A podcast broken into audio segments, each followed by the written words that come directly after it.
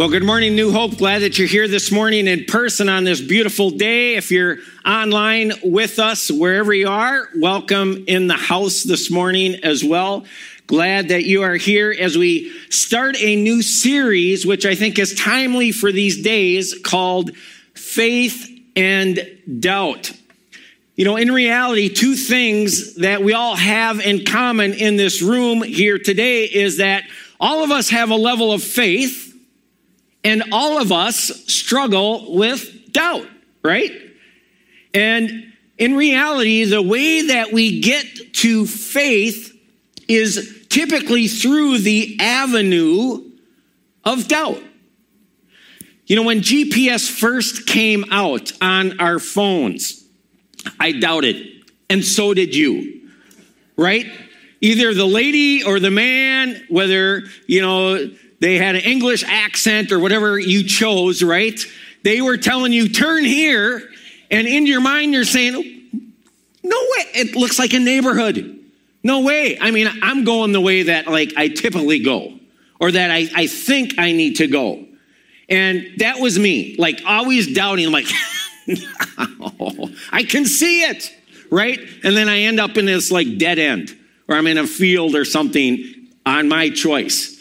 And over time, by doubting but then following, I trusted GPS. And like today, even though there's sometimes this like, oh, I don't know, I'm like, I'm just going to stick with it because it's more right than I am.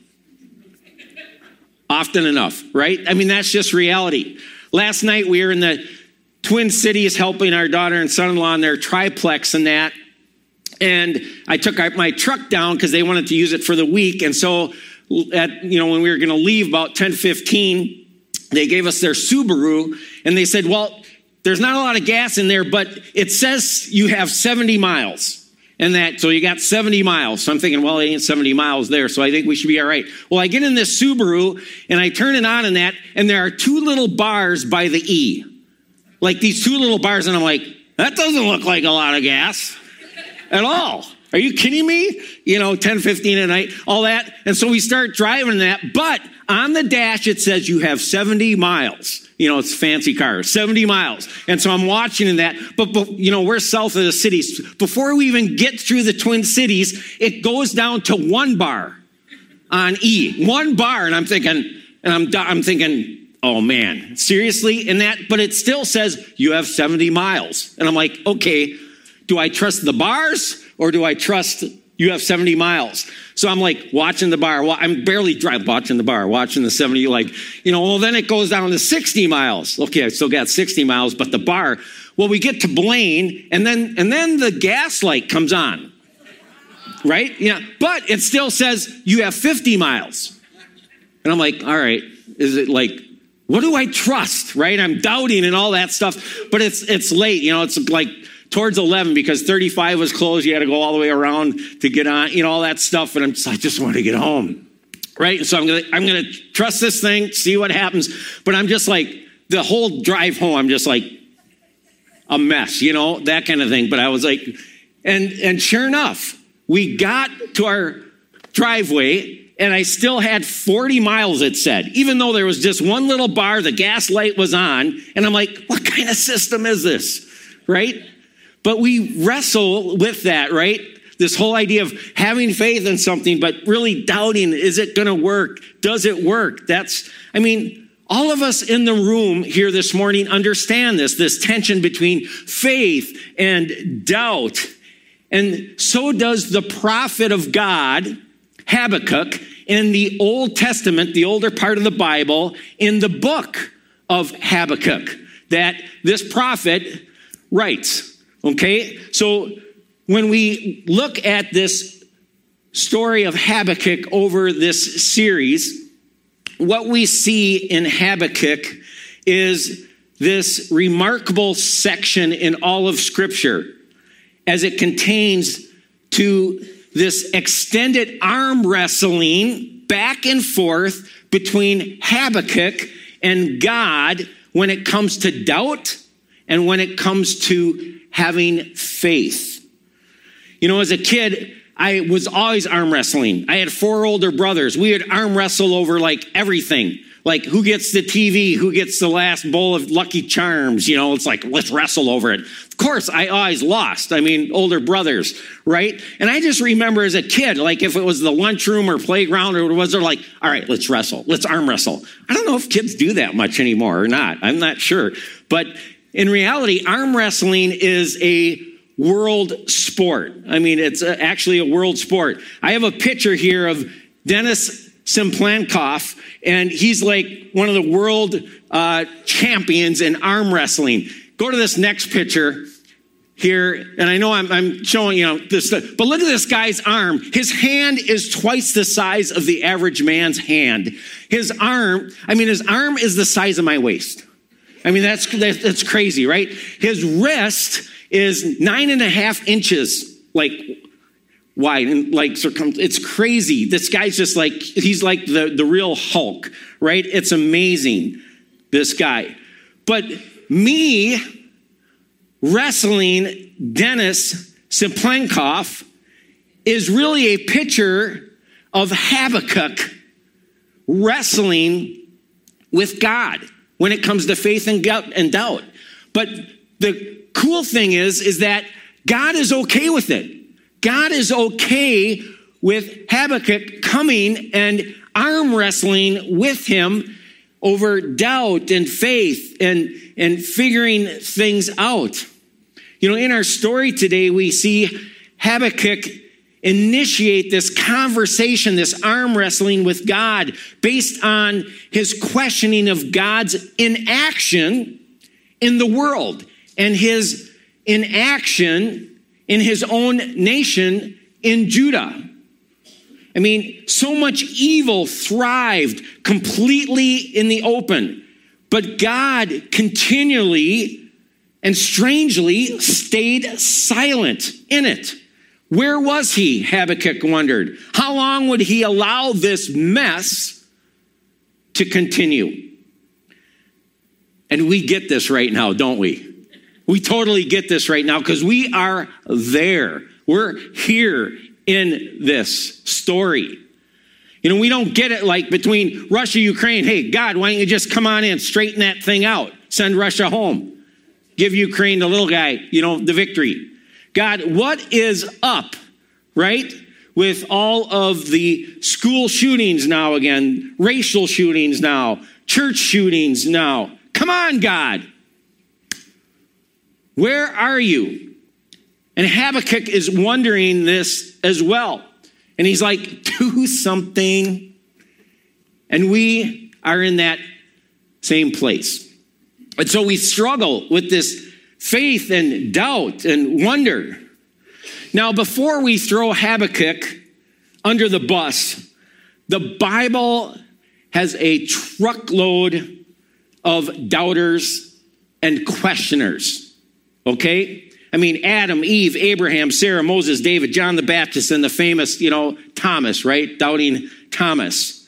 Every person in the Bible, with the exception of Jesus himself, doubted, had their faith challenged. It was just part of the course.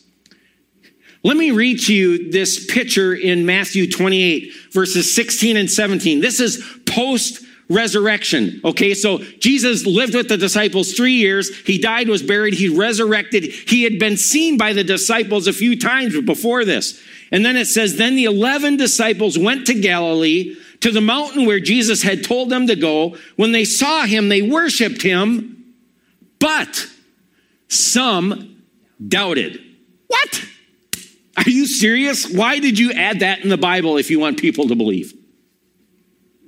I mean, here's these 11 guys hung out with Jesus three years, saw the guy be crucified, buried in the ground, saw him raised on the third day, hung out with him. Now they're on this mountaintop before he gives them this great commission. And it says, but some doubted. That's like good news for us, isn't it? It's like, sweet, you know, right? But it's right there. I mean, then right after this, he sends these same guys these doubters to go out and make disciples of all nations. I mean, he looks at these worshiping, doubting guys and says, Hey, you go. You doubters, you go out, right? You go out and share the good news about me. The very news that, like, you're doubting right now, but go ahead and share it. It makes no sense, right? But what we get in this is that God is big enough and has given us room enough to doubt as we build our faith and trust in Him. And we see this in Habakkuk's life and his arm wrestling with God in chapters 1 and 2 in the book of Habakkuk. And so we see right away in Habakkuk chapter 1 that Habakkuk is arm wrestling with God. And we see Habakkuk's doubt, and he's, he's taking God on, and he's sort of taking, like, pushing God down, pushing his arm down, right? And he says to him, How long, Lord, must I call for help? But you do not listen, or cry out, Violence, but you do not save.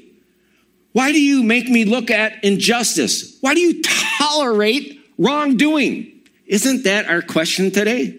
Destruction and violence are before me. There is strife and conflict abounds. Therefore, the law is paralyzed and justice never prevails.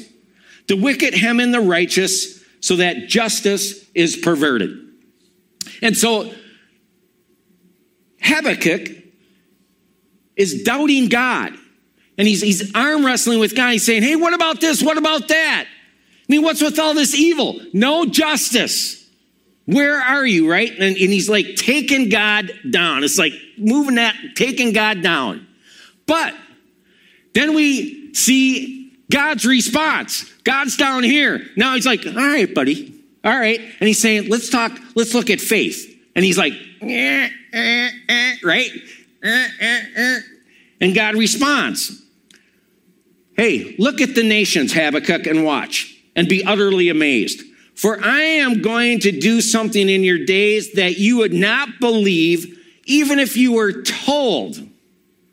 I am raising up the Babylonians, that ruthless and impetuous people who sweep across the whole earth to seize dwellings, not their own.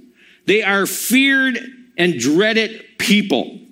They mock kings and scoff at rulers. They laugh at all fortified cities. By building earthen ramps, they capture them. And God goes on and he is explaining to Habakkuk that as he's arm wrestling him, hey, Habakkuk, have faith because I am going to use the Babylonians, these ruthless, terrible, sinful people, to bring judgment and discipline to the nation of Israel. But Habakkuk doesn't like that answer. And that so Habakkuk's like, oh yeah? Well, and he's like, all right. now we go back and he doubts again and he says, Lord, are you not everlasting? My God, my Holy One, you will never die. You, Lord, have appointed them to execute judgment. Like, are you kidding me? You, my rock, have ordained them to punish us. Your eyes are too pure to look on evil. You cannot tolerate wrongdoing. Why then do you tolerate the treacherous, these Babylonians? Why are you silent while the wicked swallow up those more righteous than themselves? Man, and so so Habakkuk's like pushing back on God down. He's like, Are you serious? The Babylonians who are less righteous, more sinful. I mean, they capture people and treat them like animals, he goes on and says. They wipe them out, and you're going to use them over us, your people? We're so much more righteous than they are. Yeah, we're not perfect, but hey, we're so much more righteous than they are. And he's like, I can't believe it. And so he's arm wrestling them back down. But then we see God again saying, okay, all right, faith, Habakkuk, faith. And there's this struggle back. And God then in chapter two responds, right? And he says, Then the Lord replied, Write down the revelation and make it plain on tablets so that a herald may run with it. For the revelation awaits an appointed time. It speaks of the end and will not prove false. So God is saying, Hey, I'm going to do this. It's going to take place. Though it linger, wait for it. It will certainly come and will not delay. And then he says in verse 4 See, the enemy is puffed up, his desires are not upright. So God understands Babylon and that they're evil and all that, but he is going to use them to correct Israel and their heart and their focus on God. He's disciplining them through another people. So he's wrestling them back, right? And then he says, but the righteous person will live by his faithfulness. And so he's challenging Habakkuk and he's saying, hey, be faithful. Trust me in this, Habakkuk. Trust me in this. And so we see this wrestling back and forth where Habakkuk's like, what are you doing? I don't get it. This doesn't make sense. Have faith, Habakkuk. Have faith. This is what's going on. Oh, are you kidding me? We do that, don't we? We, I mean, like not physically, but maybe you should try it sometime with God when you're wrestling. I don't know, but we do that, and and so that's the picture we get back and forth, back and forth, and so we see this back and forth arm wrestling between Habakkuk and God. You know, we see, you know, doubt, faith, doubt, faith, right? I like what one author said about this. He said, doubt isn't some sinful lapse from unwavering faith. It's actually built into it. So there's this process, right? There is this natural arm wrestling of doubt and, and faith. Okay, and then, and then now there's doubt and there, there's faith. And that's part of our life, and that's what grows our faith when we actually doubt and we seek God in that process. And so, what is it this morning that you are arm wrestling God about right now? Because I guarantee you, every one of us in the room is arm wrestling God at some point. What is in your life that has you doubting Him? What has been challenging your faith right now? I mean, maybe it's a, health issue, some news you received. Maybe it's a broken relationship. Maybe it's failure. Maybe it's a, an unanswered prayer that, like, hey, God, I have been wrestling in prayer and you have not yet answered. Maybe it just is about these senseless shootings and, like, God, where are you? You are like sovereign in this. I mean, it could just be finances right now as, you know, gas prices go up, inflation goes up, and it's got you on the edge a little bit. What is it? And the reality is, it's okay. God is okay with our doubt, with our desire to arm wrestle Him. Because when we doubt, our faith has opportunity to grow, to move, to see God and as we get into the book of Habakkuk over these next weeks, we are going to see the journey of Habakkuk arm wrestling with God, doubt, faith, doubt, faith, but how it moves his faith to a greater place where the righteous will live by faith, even though we don't see everything, right? Even though we don't see everything. In John Ortberg's book, faith and doubt. He shares a story about the French philosopher and mathematician, physicist, Blaise Pascal. And, you know, over his years of denying God, of, of wrestling with God in doubt, right? And, and the challenge of faith. But it, he writes this he says, when French philosopher and mathematician Blaise Pascal died, a piece of paper was found sewn in his cloak. He had written it nine years earlier on Monday, November 3rd, 1654. Before then, he had been wildly successful and deeply unhappy. On that Monday night, he met God. People knew that Pascal had changed. One day, he had been drowning in confusion, wrestling with God. The next, he was free of it. One day, he had been unhappy with his life, and there was a change in his soul. He was disgusted with the world, himself, but something transformed. One of the main indicators was that, he started to make his own bed. He began to rely less and less on his servants. He became one of the servants. But Pascal never told anyone about his night of fire, never breathed a word. No one would have ever known except after Pascal died. His nephew and a servant were sorting through Pascal's clothing when the servant, servant found what he thought was extra padding. It turned out to be a piece of crumpled up parchment with a faded piece of paper. Pascal had sewn it into his clothes so that he could wear it next to his heart. These were the words he had penned Fire. God of Abraham, God of Isaac, God of Jacob. Certitude, certitude, feeling, joy, peace. God of Jesus Christ forgetfulness of the world and of everything except God. Not a God of philosophers and of the learned. Grandeur of the human soul. Joy, joy, joy. Tears of joy. in Pascal's arm wrestling with God, his doubting.